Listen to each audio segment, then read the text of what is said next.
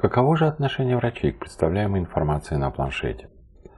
Еще в 2012 году Наталья Субботина, директор подразделения прямого маркетинга CGM Россия, на основании опроса российских врачей высказала точку зрения, которая заключается в следующем. Наиболее потенциальная группа для e-детейлинга, куда входит и, естественно, презентация на планшете, это врачи со средней лояльностью к бренду, то есть категория B. Использование e-детейлинга для врачей категории B ведет к трем последствиям. Первое – увеличение длительности визита.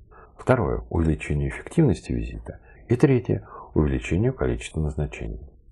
Более того, эти параметры она определяет как метрики для расчета ROI, впрочем, как и ряд других, в отношении эффективности визита медицинского представителя, проводимого к врачу с использованием элементов e-детейлинга в широком смысле этого слова. Когда нами был подготовлен первый интерактивный профиль пациента для обсуждения с врачами, в обратной связи с полей мы услышали, что лояльные назначающие препарат врачи, то есть врачи категории А, воспринимают представление профиля пациентов на планшете нормально, но им это и так известно. А у врачей категории С интерактивный профиль пациента вызывает интерес, но заставить их посмотреть его сложно.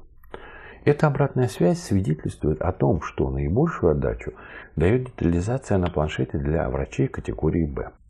О чем еще может свидетельствовать эта обратная связь? Возможно, что-то не так с наполнением профиля, и при его подготовке не учтена категория врача, которому осуществляется визит. Верно. И компания-заказчик рассчитала все правильно. Не стоит увеличивать бюджет на разработку, делать несколько профилей для каждой категории.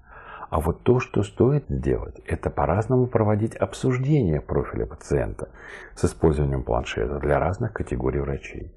И точно не так, как проводится традиционная презентация с использованием наглядного пособия на бумажных носителях или на ноутбуке. Почему? Это две большие разницы с точки зрения навыков представления информации, о чем мы скажем позже.